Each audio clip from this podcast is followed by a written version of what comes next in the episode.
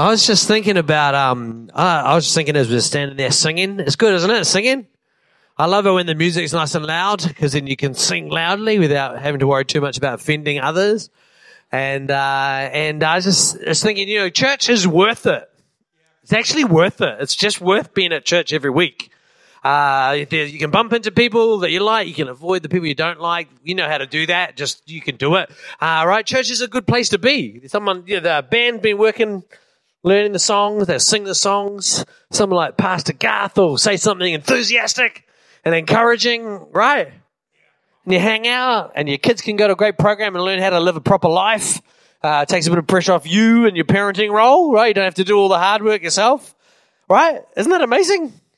Some churches do small groups as well during the week, and they do men's breakfast and host rugby games. Like, it's amazing. Church is amazing, and I think it's amazing. It only costs ten percent of your income right? And I reckon it's cheap. I reckon it's cheap for what you get. You know, aside from the fact that it connects you with any, the, eternal God in a way that nothing else will, even just for the human aspects of church, it's so worth it. So worth being involved. So I just want to thank you guys for being here this morning. Great to be part of what you're doing. I love it. It's so nice to be here. And I feel like I've been blessed already by much more. This sermon's not going to be as good as what I've already received from you. Sorry about that. It's just the way it is. It's just the way it is. So, for those of you who don't know me, um, I am Jordan, as Pastor Garth said, and I live in Wellington, and uh, I am married to Christine, or Chrissy is her actual name, uh, Chrissy, and we have four children. So, our oldest, Madeline, is 16 years old and is awesome. Uh, she goes to a extreme left wing feminist school called Wellington Girls College. It's the most insane place you've ever th- heard of. Um, and I was worried about this school, but I managed to connect Madeline online uh, with Candace Owens from America. And so now Madeline is arguing with every one of her teachers uh, about the, the evils of third wave feminism. And, uh, and so it was awesome having a 16 year old who is bossy. And uh, I have a 14 year old son, Elliot, uh, and he goes to the boys boys' school across the other side of town. I don't know if they do that here, but in Wellington, the girls' school is on one end of the city. Oh, they're right next to each other. That is bad, bad planning. That is, in Wellington, they've got to figure it figured out. The boys' school is on one extreme edge of the city, and the girls' school is on the other edge of the city. I think that's the way it should be. Uh, anyway, and we have a 12 year old son, Austin, and uh, an eight year old daughter, Lucia. So everyone say Lucia. Lucia, uh, Lucia Mary Smith. You need to remember that name because she is in charge of the whole world. Uh, you don't know it yet, but she is. Uh, you, she'll she'll come to your attention at some point, and she'll be telling you what to do. Uh, so, anyway, it's good to be here. And uh, how many people love uh, love the love the Bible? Right? We love the Bible. We're Christians. You have to say yes at church. We love the Bible, and we. I think a lot of people. Everybody has different. The Bible is such a big and crazy book not even a book. It's just a, it's a, it's a connection. It's a, it's a touch point between heaven and earth. It's probably the critical touch point, physical touch point we have between heaven and earth now is the printed word of God. As we read it, and our hearts are open and connected to an invisible reality that we couldn't get any other way, right? That's true whether you believe it or not. Like I know a lot of people enjoy the Bible, they don't really believe it like we do, but they still see the value of this book. It's, um, it's an amazing thing, right? But I think one interesting is we all have different things we like about the Bible. Have you noticed that? Some people love a bit of Proverbs right? Some people like just the Old Testament stories. Some people only read the Jesus bits. They just love those bits. Some people just read Daniel and Book of Revelation. I stay away from those people, right? Because uh, the Bible's got so much different stuff in it. But I think if if I think about one of the most useful parts of the Bible, I reckon is the Book of Acts. Right? Reckon it's the most useful part of the not the most, it's one of the most useful parts of the Bible because it, it tells a story, which is cool. You can read it and get into the story. Everyone likes a great story, eh? Like it tells that story. But it also, more than just telling a story, it shows, it shows this particular person's life, the Apostle Paul's life. Right? So the first few chapters of Acts is about the, the establishment of the Holy Spirit coming and empowering these people. And what the first part is about empowering believers, and then they become architects of kingdom culture wherever they go. That's the first part of the book of Acts. And then the second part of the book of Acts, it just focuses in, drills in on one person, the apostle Paul, and it follows him as he does your vision which he goes and does this thing, which is on your sign here, which I reckon is awesome. I've enjoyed reading that already. right? And the apostle Paul then goes and he, and he starts impacting all around what was then the world. Right? The whole of the Roman Empire, he begins impacting, and he's got this plan to go here and go there, and he connects with people. And wherever he goes, he convinces people to, to embrace Christ and the work of God in their life. And then they gather in community, and then that small group of Christians begins to transform the wider community around it. So God does something in the small space. Paul gets there, sparks something that then begins to grow, right?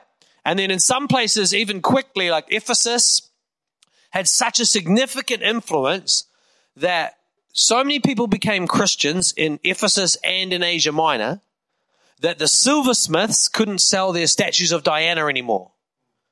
Right? So the number of Christians and the influence of those Christians shifting their lifestyle around actually disrupted the entire economy of a region.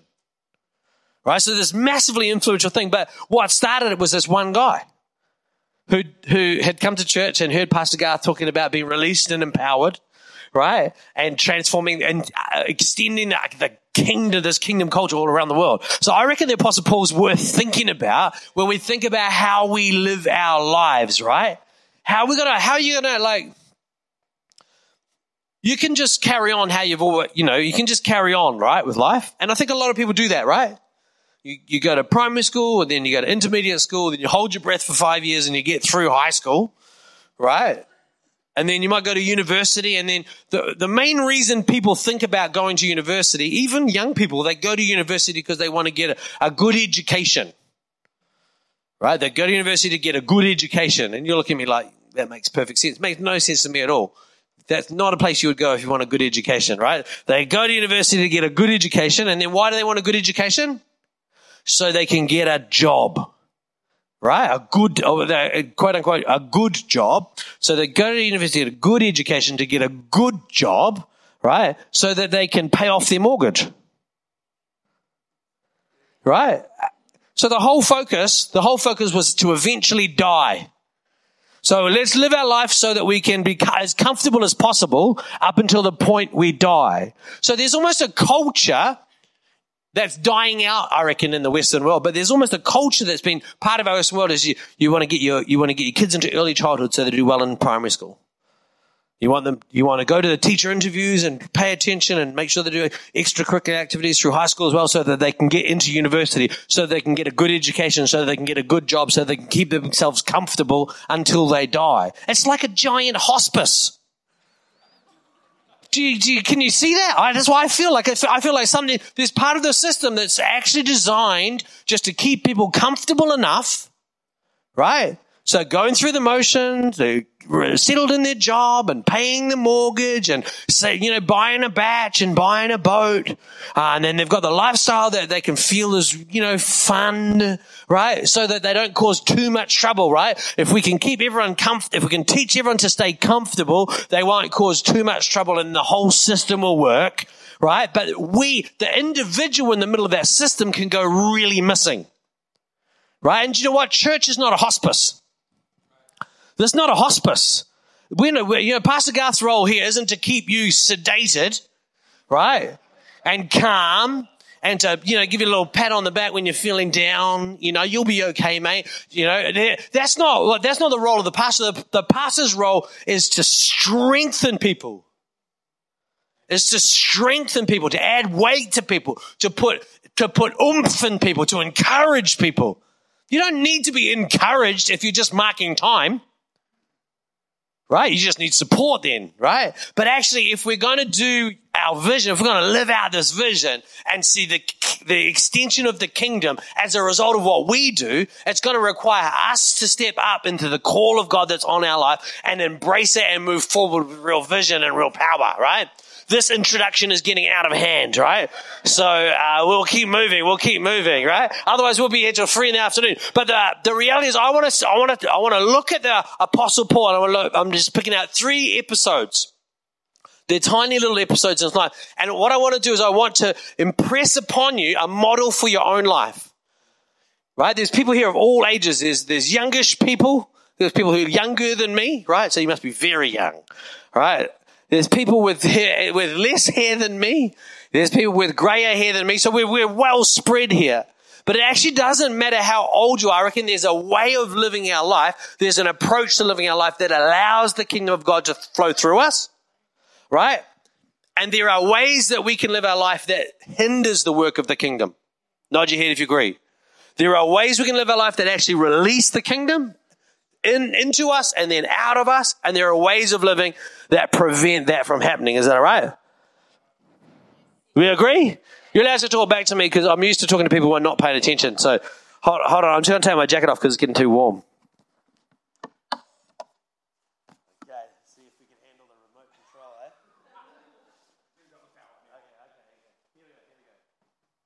Okay, so if I press the button. When I was a younger artist, uh, I'm thinking about the tall, uh, and uh, it was a long time ago when I was a younger artist, and uh, I'm thinking about the 12th century, I drew this one. Uh, and uh, it's interesting. The, the old, old-fashioned icons of Saint Paul are really interesting, and he's, he's often got a Bible, which is makes sense, right? Yeah, yeah. Actually, it doesn't make sense. I, I agree with you. Yeah, except that this is uh, this is symbolic, right? So he's carrying the Bible because he actually carried a lot of that New Testament revelation, right? Uh, and then you've got the Mediterranean Sea in the background. You've got the boat, which is a big part of his whole whole uh, journey, and the mountains. And he's also got a pretty hard face, and he was he was known for being bald. He's also known in tradition for being pretty ugly. He's re- regarded as pretty ugly.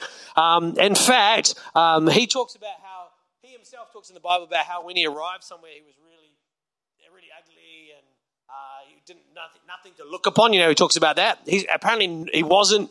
A lot of scholars reckon he wasn't just talking himself down. Apparently, he was pretty ugly, right? And when he arrived, people were like, oh, right? Uh, and they think it's pretty simple. Like he had many, many times, you read through, many times he was beaten with sticks, stoned, things like that. That has an impact on your looks, right? And, uh, and, uh, so that's why his head looks like that, I believe.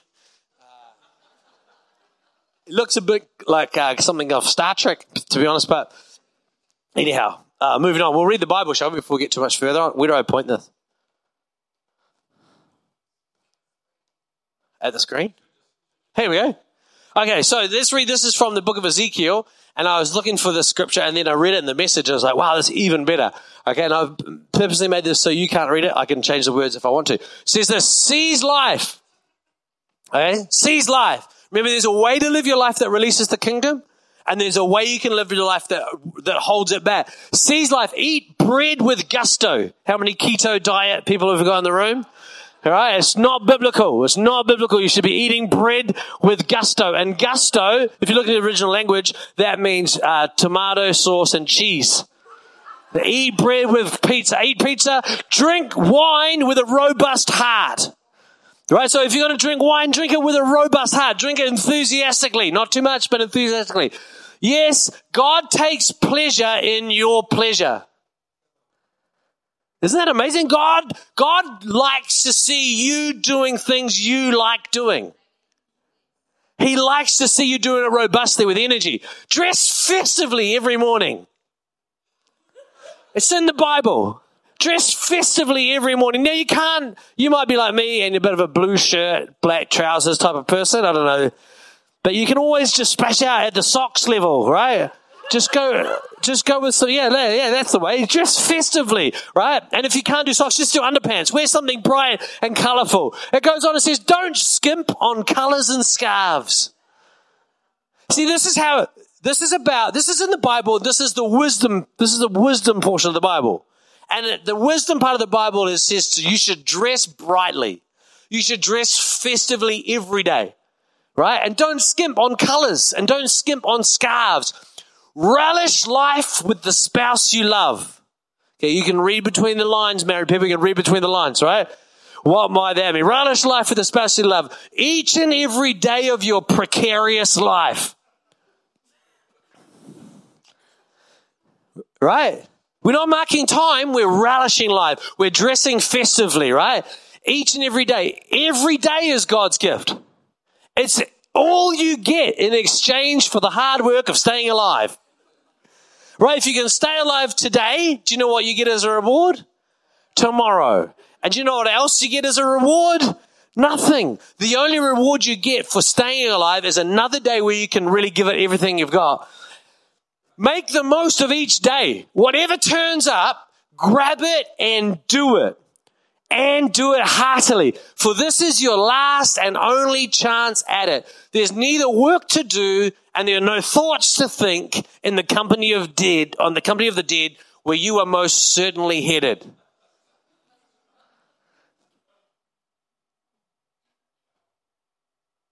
Hey, so here's the Apostle Paul again. This is what this is a painting I did in the 16th century. So we shouldn't skimp.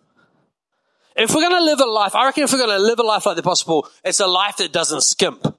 We don't skimp, and you can, I've put in brackets there on scarves and colors, right? Don't hold back. And I like this one here because he's got his, his codex, his Bible under his arm, and he's got a sword as well. And actually, the, most of the icons of Paul have him carrying the Bible and carrying that sword. So everyone say, don't skimp. When we think about the Apostle Paul, um, it's not a stretch. It's not a stretch at all to argue that the Apostle Paul is the most influential Christian that there is. Right? So there, there's Jesus, and then there's the Apostle Paul is critically influential, partly because he was so desperate to get around the world, when he couldn't get there by boat, he was forced to write letters. And the reason the letters are hilarious to read is because he was only doing them as a, because he couldn't get there in person. So he would write the letters, and then he would give them to one of his blokes, so Timothy, there's a whole bunch of other ones, right? And they would then travel with the letters and take them to other churches. And then the, the church, they didn't, they didn't photocopy the letters, right? They didn't email them out to the church. Hey, just if you could pass, Paul's written this, if you could have a read. They didn't do that, right? Uh, they didn't photocopy them. They, there was just one copy, and then Timothy or what you know, whatever the Titus, whoever was there delivering the letter, they would deliver it. So they would stand up and then they would preach it. It was like live stream, but it was, it was very slow. It took months, months to download each message as someone came on a donkey with that tucked under their arm, right? Because, because Paul was desperate to see the gospel extend beyond his own presence, that's why we've got these written records right? Because he was, he was desperate to do more than was possible at the time, right? So he used every available means at the time to see this, this thing extend and expand. It's the size of his vision that allowed that, those scriptures that, that have encouraged us and transformed our lives have been transmitted to us because of that. So without a doubt, the apostle Paul, the, I reckon, is the, arguably the most influential Christian of all time. Christianity, though, one of the most influential things in human, the human realm right? If not the most influential stream of thought throughout human history has been Christianity, right? So without much of a stretch, you could argue the person we're talking about today and the example that he set for us, he is the most influential human being to have ever lived. And he always will be, right? Without him, about half of all the other influential people in the whole world don't exist. You don't get Martin Luther King Jr or Martin Luther without the Apostle Paul, right? You don't get uh, uh, the inventors, you don't get Isaac Newton, right, without the Apostle Paul. As the way he taught, the way he, he influenced the whole way the human beings think. So I think he's pretty good example for us moving forward. So how did it begin? Let's have a look at Acts chapter 9. Are you doing that or am I doing that? Yeah, okay, I'll just leave you to it. You're actually doing a better job than I would normally. Okay, so when we first meet Paul, uh, you might have heard the story if you, if you grew up in Sunday school, you would have heard this one, right? But it says that Saul, because that was originally his name, right? Saul was uttering out threats with every breath. This is an enthusiastic person, right? Every breath, everything about him was a threat against the Lord's followers. He was eager to kill them, in fact. So he went to the high priest and he requested letters and his mates were putting to the synagogues in Damascus. Because what had happened is the Paul, Saul, and his mates were putting pressure on the Christians in Jerusalem, and a bunch of them were fleeing other places, and some of them went to Damascus, and he was going to chase them down, right? He wanted letters of cooperation in the arrest of any of the followers of the way. The best, the best descriptor of Christianity is this one, the way. It's not a belief system, it's a way of living, right? It's an approach to life. So he wanted to arrest them and he wanted to bring them back, men and women, back to Jerusalem in chains. As he was approaching Damascus on his mission, a light from heaven shines around him, and he falls to the ground and he hears a voice saying to him, Saul, Saul, why are you persecuting me? So this is Saul's on, it's the road to Damascus, right? And he calls back, who are you, Lord? Right? The voice replied, I'm Jesus, the one you are persecuting. Now get up, go into the city, and you'll be told what you must do. The men with Saul stood speechless, for they heard the sound of somebody's voice, but they saw no one. Other translations sort of make it out that they heard a voice, but they couldn't quite distinguish what it says these, these moments with the voice from heaven, right? Saul picked himself up off the ground, but when he opened his eyes, he was blind. That's a cool little phrase, I reckon. When he opened his eyes, he was blind. That's an interesting little paradoxical phrase, right? When he opened his eyes, he was blind. So his companions led him by the hand to Damascus. And he remained there blind for three days and he didn't eat and he didn't drink. See, the reality is, if we're going to be the sort of people who take what God's given to us and allow that out of us, so that we, we do more than just marking time but that we actually create influence in the world, we extend the kingdom of God in the world, and, and we'll do it our way. I'm not suggesting you get on a donkey and begin riding to Damascus as step one. Right? We've got to do it in our time. And you have to extend the kingdom of God in your skin, right? But this is where Saul begins, right? He begins blind. I was to identify the number one thing that's prevented me from taking steps of faith the number one thing that's prevented me from being influential, even in specific moments or in specific conversations, is that you always have to start blind. Every time Israel wants to learn a new song, do you know what he has to start off doing? He has to start off playing it badly. And if you're not prepared to play a song badly, you will, will you ever get to play it well? The answer to that's no. Think about every single thing you do. Every single thing you do well right now. Everything that you do well, you started off doing it badly. Have you ever watched a four year old or a five year old learning to tie their shoelaces? I'm just going to make an assumption. Slip on shoes, maybe not.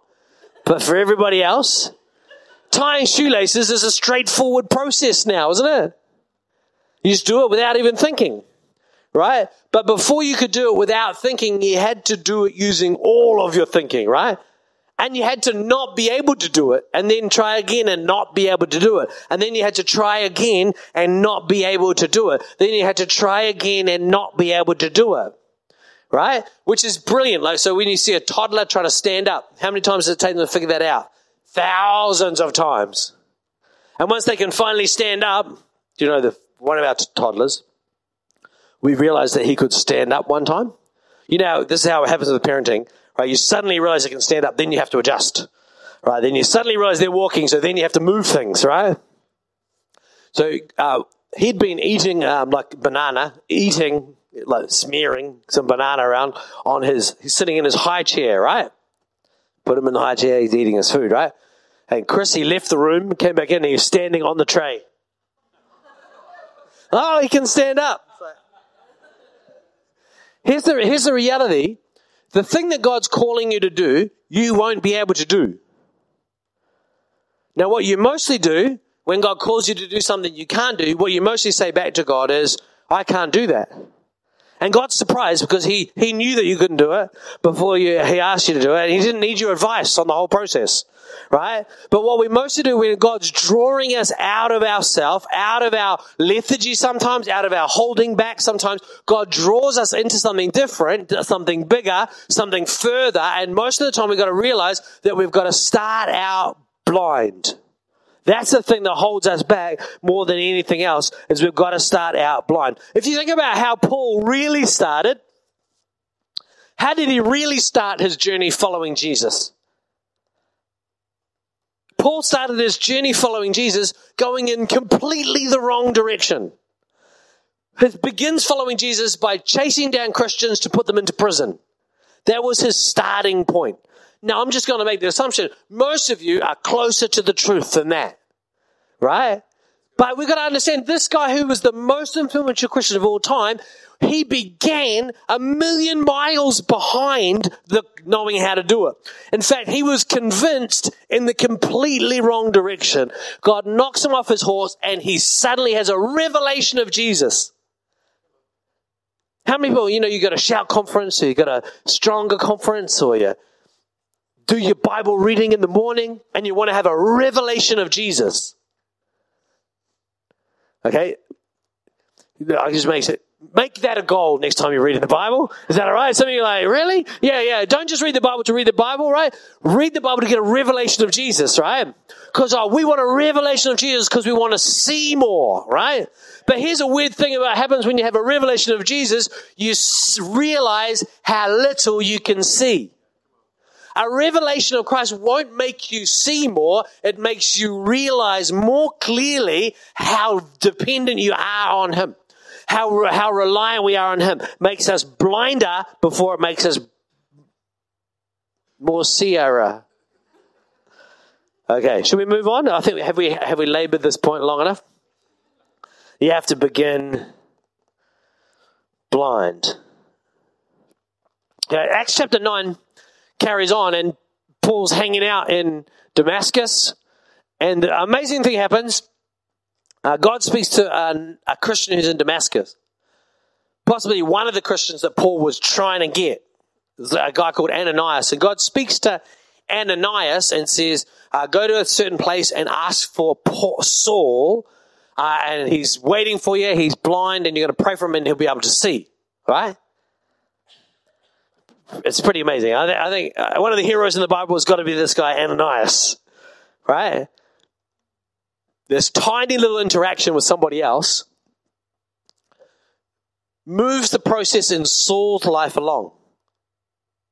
Just a tiny interaction.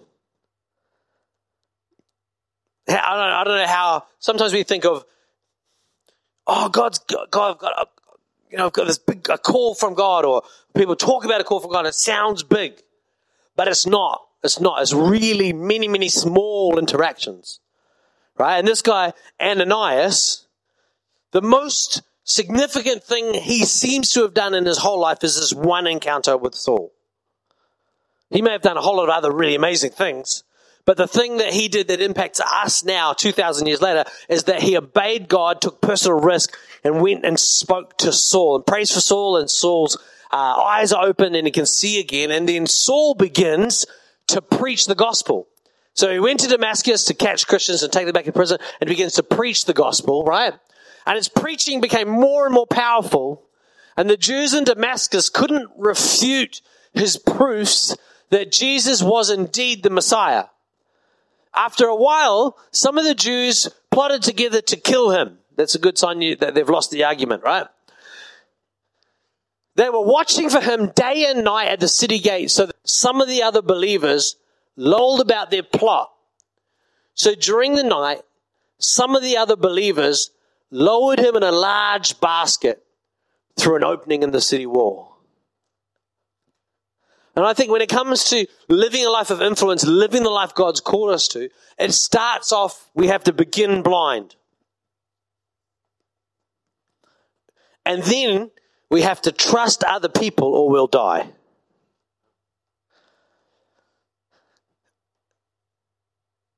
I don't know how many times I've read the story of Paul gets in a basket and he's lowered through a gap in the city wall and just carry on to the next verse. But I don't know whether, like, if we did that, like, let's all go upstairs and Pastor Garth's got a basket. And uh, first question would be, how strong is the basket? Well, let's think, well, what's the strongest basket? Well, it's probably not as strong as the strongest basket. So it's because it's still a basket. It didn't say that he got into like a, it's not wooden, like it's, so it's not as strong as anything wooden. It's definitely not as strong as anything steel. Right? So he gets into a basket. Right? That'd be the first question, eh? The next question would be how strong are the ropes? Now, if you don't ask these sort of questions, then you should not get into baskets, right? First of all, how strong is a basket? Well, it's only as strong as a basket is. It's not stronger than that. It's not definitely not as strong as the city walls. So he to, he's on the city wall, right? Is the basket as secure as the city wall? No. So there's a challenge when we begin pursuing a call. We have to begin blind and then we have to be prepared to move from positions of security to relative insecurity. Human nature does exactly the opposite every chance it gets. You're always looking to get out of baskets, right? To identify the baskets you're in. And we even have a word for people who are stuck in baskets. They are a basket case, right? Saul has to remove from the, the solidity of the city wall to the relative insecurity of the basket, right? Then they begin to, they, they they begin to lower the basket over the city wall. Do you know they are responsible for a lot of evil in the world? They offended me. They let me down. They were talking behind my back. They don't value my gifts. They didn't give me a cup of tea. They never give me an opportunity to preach. They never, they never, they never, they never. The reality is this, is they are the people you've got to rely on. They are the ones holding the rope. Well, well, you know, it's okay for you guys. You've got great pastors here. But actually, until you can get in a basket and then trust other people to lower you down to safety, right? Then you never can progress on with the, the call you've got. I think a lot of people hear God call them. God speaks to them about something. But then the challenge of moving from the city wall and into a basket and the fact that other people are holding the ropes of the basket, we're looking for some sort of a pulley situation where we can lower ourselves down. Well, I'm just going to rely on me, man. I'm just, you know, it's about, you know, I've got to take care of my own responsibility. And I sort of, I sort of respect that attitude.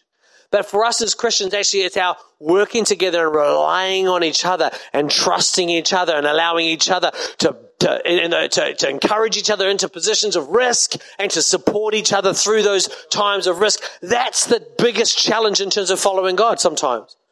Sometimes as we begin out blind and a lot of people are just waiting for a perfect plan. You know, when God, right? And then sometimes we're waiting for a pulley system so we don't have to trust other people with our insecurities. We don't have to trust other people to, to help us get from the city wall to the ground so we can carry on with the mission that God's got for us. Jeff, uh, two years ago, I stopped being the senior pastor of a church, which sort of sounds like a small thing, but it turned into a big thing.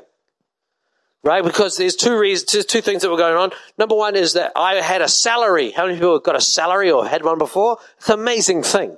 A salary, right? People just put money in your bank every month. It's, it really is amazing, right?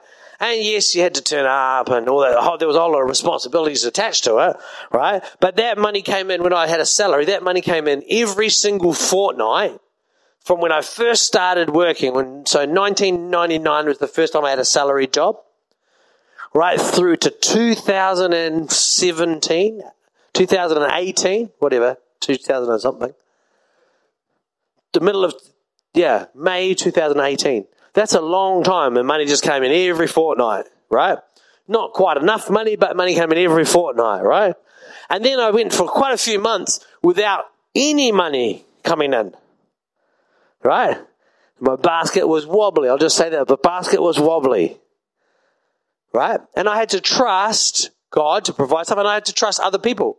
So people gave me contract work, people gave me other stuff like that, right? And the reality is that if, if I couldn't have trusted other people, like I, if I had to go and get a job, I'm going to have to sort this out for myself. I'm going to, right? Then I never would have been able to be where I am today, right?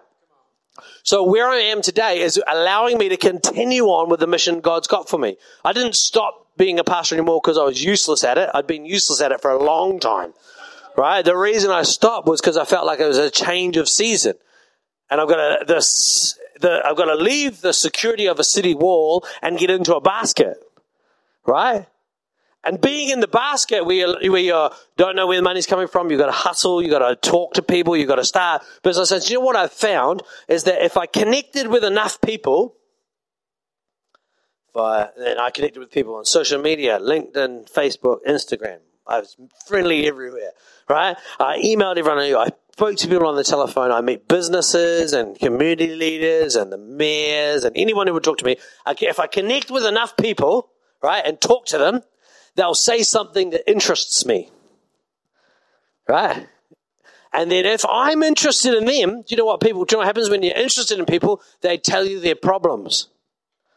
Right? So if you get interested in somebody's business, whether it's dry cleaning or nail manufacturing, these are two of my clients, right? If you get interested in somebody's business, then they tell you their problems.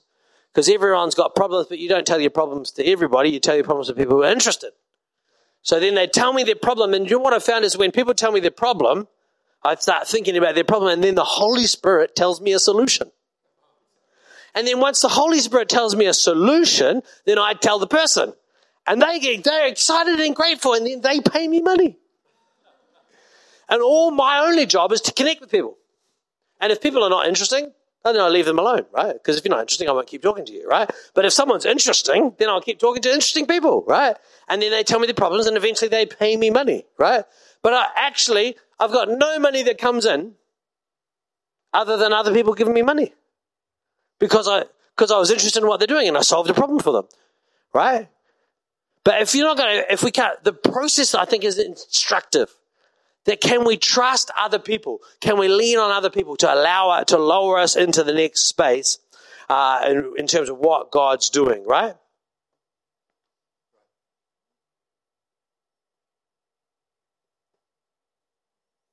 Okay, I've got some notes here different to what I said, but I think what I said was better on that point. Yeah, yeah, yeah, yeah. Okay. Okay, is it making sense so far? We're two thirds of the way through, so you've really done well. No one's left yet, Gar. Just yeah, yeah, it's really hard at the front. You can't see. Yeah, yeah, yeah. So, is anyone still here? The guest speaker's going out of control. Anyhow, so we've got to start blind. We've got to trust other people. Can you see why some of us don't become the Apostle Paul? Because we hate starting blind and we hate trusting other people. Those are two things we hate. Right? It's not that we hate other people, we just met enough other people to know they're not worthy of trust. Right? There's real reasons why we don't trust other people, right? Because other people, generally speaking, are only 50% trustworthy, right? And we know this because we know ourselves. And we are only 50% trustworthy as well, right? And that's the challenge though. We either trust other people, and yes, you might fall off the wall when the basket comes loose, right? But if you stay on the wall, you die anyway, right? So that's sometimes our choice. We've got to move forward or we're going to get trapped, ending up marking time until we die. Okay, point number three uh, is found in these two bits of writing. So Paul carries on, and uh, after a few years, actually quite some time, he begins these missionary journeys around the Mediterranean. And this is one of the more interesting ones. It says that Paul went to Derbe and then to Lystra, and there was a young disciple named Timothy. His mother was a Jewish believer, and his father was a Greek. Timothy was well thought of by the believers. Timothy turned out to be a real significant leader, led the church in Ephesus, really significant leader. But he sort of, Paul actually met him by bumping into him, right?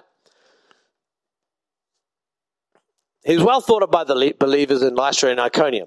So Paul wanted them to join them on their journey in defense of the Jews of the area. He arranged for Timothy to be circumcised for the left, and everyone knew that he was their father's a Greek.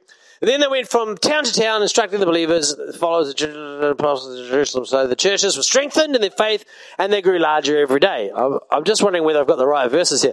Next, Paul and Silas uh, traveled through the area of Phrygia and Galatia uh, because the Holy Spirit had prevented them from preaching the word in the province of Asia. So they tried to go, so they go to one place, they bump into Timothy, Timothy comes along, and then they try to go to Asia, they can't go there, so then they, then they instead of going to Asia, they go to Phrygia and Galatia, uh, and then uh, they, they, came to the border of Mysia and they headed north for the province of Bithynia, but again, the Spirit of Jesus did not allow them to go there. So instead, they went through Mysia to the seaport of Troas, right? And in Troas, that's where they bump into Luke, right? Because it's about to change. Because the whole tense of the book of Acts, the Apostles, at this point, it goes from Luke talking about Paul to then Luke talks about us. So Luke joins there. Luke wrote the book of Luke, self-titled first album, and the second album is Acts of the Apostles, right? That night, Paul has a vision. A man, everyone say a man, a man from Macedonia in northern Greece was standing there pleading with him, come over to Macedonia and help us. So we decided to leave for Macedonia at once, having concluded that God was calling us to preach the good news there. Now, one of the things that's worth bearing in mind, this is the ancient world. And in the ancient world, people didn't live in large nations. There was a big empire, the Roman Empire, but people lived in quite small city states. Right? Like these places, Derbe, Iconium. And then in those city states, they actually spoke quite unique dialects. Right? So there was like Greek was a universal sort of language, but actually each local area had tribal level languages. And in some places, like village level dialects, like the UK, where each village is actually talking pretty differently, right? They had different language dialects. And so whenever you went and v- traveled around, like these guys are doing, you're traveling around, you had to keep coming into contact with new sort of groups of people. In the ancient world, when a stranger comes to town, talking about a stranger and talking differently, the most common outcome was that you kill that person. Right? Because that's how you protect the safety of your group, right? Still how we do it. You know, if there's skateboarders and you come in and talking about cross stitch, they're going to kill you, right? You, you protect the, the, the, security of your tribe by killing the outsiders. So what they're doing is massively dangerous and, re- and reckless. Let's go over here. Oh, bump into this guy. He'll join us. And let's, let's go over here. Oh, we can't get there. So let's go over here. Oh, we can't get there. And then they have a dream. This is a great way to make decisions. They have a dream. And in the middle of the night, they see a man from Macedonia. So they think, let's go to Macedonia. I'd be like, who do we know there? How safe is it? No, we've had this dream. Yeah, but you, but didn't last, last week you had an idea to go to Asia and that didn't work out. And then you tried to go to Bithynia and that didn't work. And then Flickalarigan and that didn't work out. Right? And now you're telling us you've had a dream and you're going to go to Macedonia? Yeah, I had a dream of a man in Macedonia saying, come and help us. So anyway, off they go. And you know, when they get to Macedonia, they looked, there's no synagogue in Macedonia. So Paul goes looking for a place of prayer, which is code for, because if you had 10 Jewish families, you're allowed to have a synagogue, right? Because then you could pay the rabbi, right? 10 Jewish families, you're allowed to be a synagogue. If you had less than that, what they would do is they would establish a place of prayer. So one or two Jewish families would gather together to pray, right? So he went down to the river and he was looking for a, a group of Jewish people, at least one Jewish man or two or three Jewish men and their families gathering to pray. Anyway, down by the river, he doesn't find a Jewish man, even though that's what the dream was. A man was saying, Come and help us. And he finds this woman, Lydia, who, first of all, first thing you notice about this woman, Lydia, is that she is a woman. Right? Very few women in leadership roles in the church today. There were even less 2,000 years ago. In fact, there were none, right? And she's not a Jew and she's not a rabbi. She's a woman and she's a businesswoman. Paul meets her and establishes the church, and the church is established in Macedonia. Right? Possibly the most significant strategic event in the whole book of Acts is that Paul goes to Macedonia. He had no strategic plan. He had a crazy dream in the middle of the night. His dream turned out to be incorrect. There was no man waiting. So he goes there on a dream that he's misinterpreted.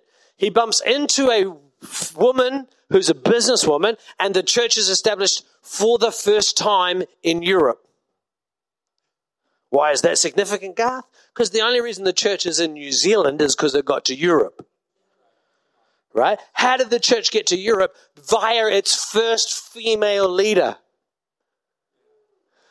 Right? So you're talking about a historically significant strategic move of the kingdom to see the church established in Europe. Obviously, the influence of the church in Europe is, and, and the, via Europe to the whole world, that is incalculable. Right? And this first female leader to help us rethink our view of how God calls people And how did he get there? Well, he started out blind, then he trusted other people and baskets and ropes. He's trusted other people with a bad idea. Well, Pastor Garth, I don't think our small groups are very good. They're not. It's just a basket. Get in it. right? Oh, well, you need a really good idea. You don't need a really good idea. You just need to actually commit to and everywhere. Right? That's how God it. And so we've got to be prepared to go here, there, and everywhere. This is a very modern map of the world compared to what Paul was operating with.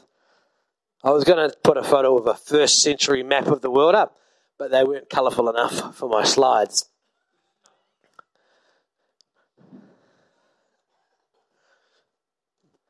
I, I now currently struggle to get around Wellington without using GPS. Right?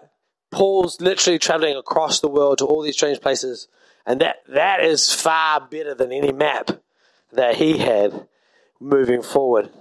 We've got to be prepared to move forward without a map based on the Word of God. We've got our, our personal relationship with Jesus and then His Word to us as He speaks to us through Scripture, through prophetic revelation. We've got to be prepared to push forward and believe that God's calling us. Amen? Amen. Can I pray for you before you, before you hand it back to Garth? Is that all right? People are like, well, maybe. Yeah, praying, praying, schmaying. Some people are like, I don't know about this praying thing. Anybody like that? Doesn't you know? Praying works whether you believe in it or not. That's the thing I like about it. Uh, and actually, you know, uh, praising, worshiping, all those things work, even if you don't really believe it while you're doing it. You actually feel better just. We've all been there. Sunday morning, I can't believe I'm at church.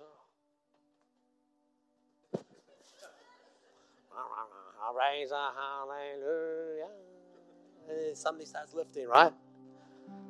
I, I really, I, pre- I have preached this message before, but I really feel like that uh, collectively, this is a church with vision and the church is moving forward. Right? I really feel that. But I really believe that individually, God wants to knock people off horses. And actually, the collective movement forward is going to go to a whole new level when individually we can carry a sense of call and purpose and meaning. And this this is the challenge, the tension of the body of Christ. Yeah, we want we want to work collectively together, but actually each and every person in this room has a role to play in the extension of the kingdom, in the health of the body of Christ. And actually it's the, the power of the body of the Christ is what each joint supplies. A joint is the collective, a joint in the body is where multiple parts work together to create movement.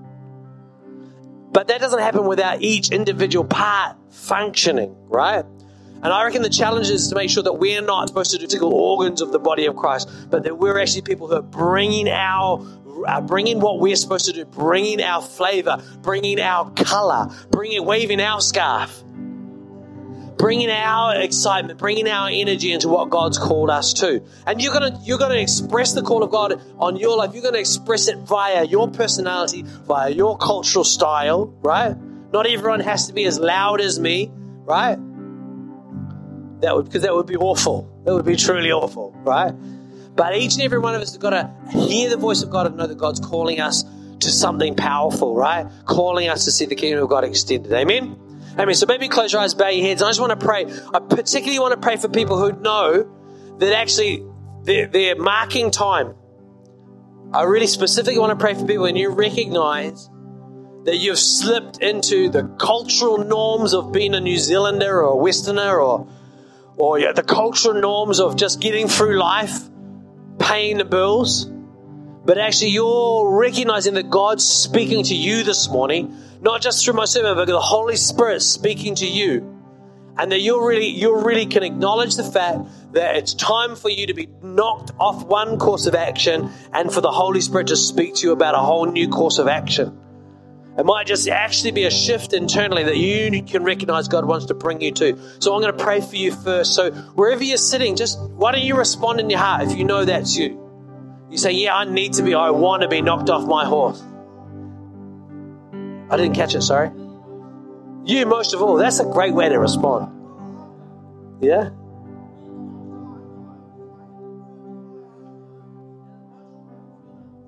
Yeah?